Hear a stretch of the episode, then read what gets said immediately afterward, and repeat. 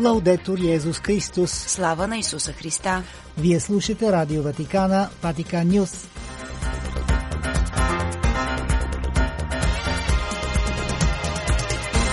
Какво ще чуете в днешното предаване? Започна 44-тото международно апостолическо пътуване на папата в Марсилия за заключителната сесия на средиземноморските срещи. Нашите кореспонденти от България информират за най-важните събития от пастирския живот в трите католически епархии в страната. Отец Йоан Хаджиев от ордена на босите кармелитани коментира евангелският отказ за 25-та обикновена неделя през годината.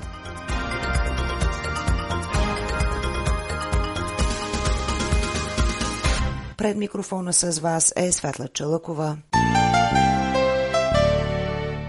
На 22 септември след обед Папа Франциска започна двудневното си посещение в френският пристанищен град Марсилия за заключителната сесия на средиземноморските срещи, провеждани всяка година в различен град от страните по Средиземноморието, чиято цел е да се намерят споделени решения на предизвикателствата на региона, по-специално на миграцията. В тази годишното издание на средиземноморските срещи в Марсилия присъстват около 70 католически епископи и 120 млади хора на възраст от 20 до 35 години, включително християни от други деноминации, мюсулмани и вярващи от други религии. Малко след пристигането си папата посети базиликата Нотърдам де Лагард, която гледа към града, където се срещна с духовенството на Марсилия и оглави богородична молитва.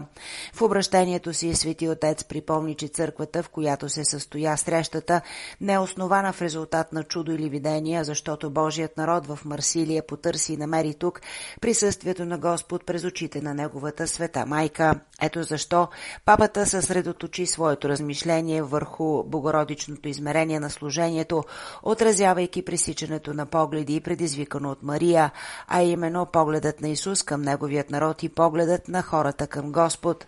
За пример папата посочи трите изображения на Дева Мария в базиликата, а именно голямата статуя на Дева Мария, която се извисява над върха напомня на духовенството да търси благословията и мира на Исус навсякъде. Изображението на Мария, държаща детето Исус и букет светя, показва как Мария ни представя Исус, а също и нас като букет светя на Него. И накрая блясъкът на образа на Мария от алтара приканва християните да станат живо Евангелие, като излязат да споделят посланието на Исус с другите. Веднага след срещата с духовенството, папа Франциск се срещна с членове на религиозни и местни църковни и мирски организации, грижище се за моряците, мигрантите и беженците, за междурелигиозен момент на възпоменание при мемориала на Френският град в памет на моряците и мигрантите загинали в морето. В обращението си папата повтори спешната необходимост да се обърне внимание на трагедиите на миграцията, които превърнаха Средиземно море в гробище с конкретни действия, не с думи, но най-важно с хуманност. Той подчерта, че мигрантите, които губят живота си в морето, докато търсят по-добро бъдеще, не са просто цифри, а хора с лица и имена, бягащи от конфликти, бедност и екологични бедствия. Франциск настоя, че спасяването на хора в опасност в морето е задължение както на човечеството, така и на цивилизацията. Бог ще ни благослови, каза той, ако на суша и в морето знаем как да се грижим за най-слабите, ако можем да преодолеем парализата на страха и незаинтересоваността, които с кадифени ръкавици осъждат другите на смърт, каза той. Ето защо, за да се отговори на кризата, папа Франциск призова представителите на различни религии, по-специално на трите средиземноморски, аврамически монотеистични религии да дадат пример. Ние вярващите трябва да бъдем пример в взаимният и братски прием, подчерта той, осъждайки червия на екстремизма и идеологическата чума на фундаментализма, които разяждат автентичния живот на общностите. Брати и сестри, завърши той, нека се изправим заедно срещу тези проблеми, нека не позволяваме на надеждата да потъне, нека заедно изградим мозайка от мир. Църковен живот За някои текущи събития в католическите епархии в страната съобщават нашите кореспонденти. Наближава вълнуващо очакване от сестрите от източен Кармил Свети Дух 30 септември. Денят, в който сестра Вера Анна на драгоценната кръв Христова ще даде вечни монашески обети по време на светата литургия от 11 часа в католическата църква Свети Дух. Събитието е съчетано с празника на малката света Тереза, покровителка на монашеската общност на сестрите от източен Кърмил Свети Дух и чиято юбилейна година честваме. С голяма радост и изпълнени с благодарност, сестрите кармелитки отправят покана към слушателите на Ватикан Нюс да станете свидетели на това голямо тържество. Специален и празничен за малките братя Капуцини в София 23 септември. В този ден възпоменават един от големите си светци, Свети Пио, първият свещеник в историята на църквата, получил стигматите на Христос. След литургичния празник на Свети Пио, Капуцинският орден ще посрещне литургичния празник на Свети Франциск от Асизи. Денят е винаги предшестван от деветница в католическата енория Свети Йосиф, която започва на 25 септември. 144 години от смъртта на архиепископ Йосиф Софолски ще бъдат отбелязани с панахида на 29 октомври в католическата енория Успение Богородично в София. Той е създател и игумен на Габровския Соколски манастир и по-късно архиепископ на Съединените с Рим българи. За Ватикан Нюс от София Гергана Дойчинова. Храмовото тържество на църквата Свети Михал Архангел, квартал Секирово на град Раковски ще бъде чествано с тържествена света литургия на 29 септември, когато се отбелязва празникът на светите Архангели Михаил, Рафаил и Гавариил. Възпоменанието на свети Винкенти от Павла и празник на сестрите Винкенти Инки ще бъде отбелязан със света литургия в светилището Свети Роко на квартал Коматово на град Пловдив на 27 септември.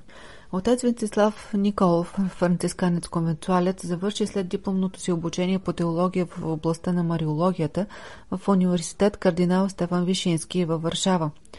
На 14 септември в Непокалано в Польша отец Венцислав успешно взе крайния си изпит, обобщаващ мариологията от последните три години обучение с научна степен, която е междина в църковното право между магистър и доктор, като отговаря на следните въпроси. Образите на Мария в Стария завет, Мария в учението на източните отци на църквата, догмата за Божието майчинство на Дева Мария. Също така защити научната си статия с заглавие Мария в живота и учението на блажения Евгений Босилков, първият български мъченик. Отец Венцислав, чрез следването си желая да продължи да разширява своите теологически познания в областта на мариологията, с цел да ги използва по-продуктивно в духовната и катехистичната си работа, както и за подготовката за написването и защита на докторска дисертация. За Ватиканиус от Пловдив, Жанна Стоева.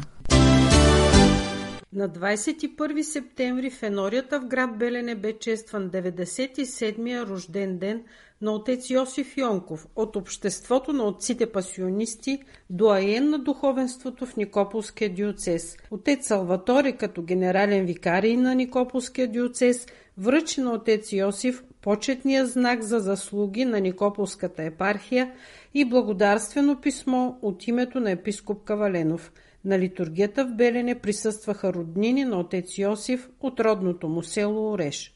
От екипа на Хуманитарния център на Каритас в Русе съобщават, че 40 деца на украински бежанци са получили пакети с учебни пособия от Каритас Русе по случай началото на учебната година. Обучението си в русенски училища продължават от 15 септември близо 30 украински деца – чието семейство получават подкрепа от Каритас в Русе. От 20 до 25 септември Никополският епископ Монсеньор Страхил Каваленов ще участва в международна среща на епископите от Средиземноморският регион с папа Франциск. Срещата ще се проведе във френския град Марсилия.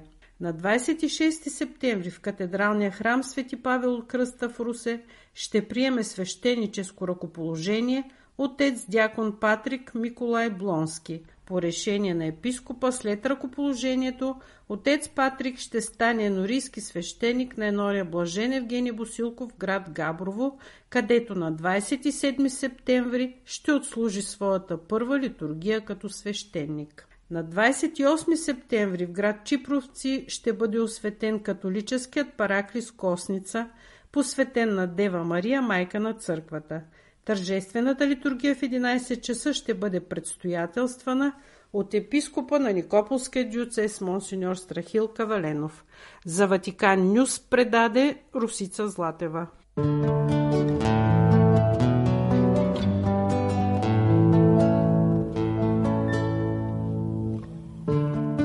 Четене от Светото Евангелие според Матай –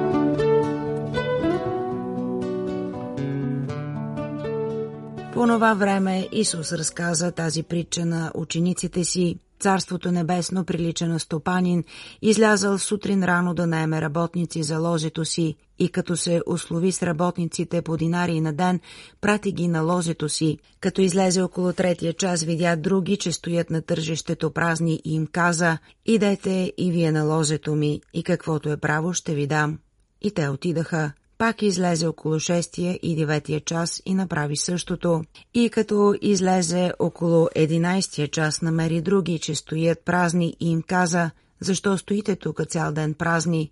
А те му отговарят, никой не ни е наел, той им каза, идете и вие на ложето ми, каквото е право, ще получите. И когато умръкна господарят на ложето, каза на своят пристойник, повикай работниците и заплати им, като почнеш от последните до първите. И като дойдоха условените около 11 час, получиха по динари. И като дойдоха първите, помислиха, че ще вземат повече, но и те получиха по динари. И като получиха, зароптаха против стопанена и думаха, тези последните работиха един час, а ти ги постави наравно с нас, които претърпяхме теготата на деня и жегата. А той отговори и рече на един от тях, «Приятелю, аз не те увреждам, нали за динари се съгласи ти с мене? Взими своето си и си иди, а на той последният искам да дам каквото и на тебе». Нима нямам власт да правя със своето си каквото искам, или окото ти е завистливо, за гдето съм добър, тъй ще бъдат последните първи и първите последни, защото мнозина са звани, а малцина избрани.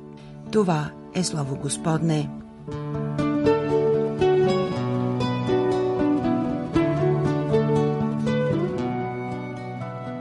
Скъпи брати и сестри, днес Евангелието ни разказва за работниците в лозето, които са били изпращани там, за да работят от стопанина в различни часове. Символиката на лозето е доста често срещана в Стария Завет. Лозето символизира избраният Божи народ, а в по-широк смисъл и мястото, където се извършва спасението. Бог е поискал първо да се разкрие на Авраам и на неговия народ, но е искал чрез евреите да се обяви и на целия свят. Самият Исус казва за своята мисия. Аз съм пратен само при изгубените овци от Дума Израилев. Евреите са имали привилегирована роля, но това не е изключвало другите. В днешния текст привидно Бог се представя като несправедлив стопанин, който не отплаща справедливо на работниците според вложените им усилия. Тези, които са се трудили цял ден, получават точно толкова, колкото тези, които са работили съвсем малко. Изглежда несправедливо, ако смятаме Бог за господар, а не за отец. Много често се случва ние, вярващите, да се отнасяме към Бог, както големия син към баща си от притчата за блудния син. Правим всичко, за да изпълним волята на Бог, но в замяна очакваме нещо. Така ние не се възприемаме като синове на Отца, а като Негови слуги. Бог обича всеки по еднакъв начин и дава възможност на всеки. Той не ни дава нещо, за да ни се отплати. И от днешните редове на Евангелието можем да разберем колко е важна безкорисната любов, която е в състояние да приеме ближния такъв, какъвто е. Амин. Слава на Исуса Христа! Лаудетур Йезус Христос!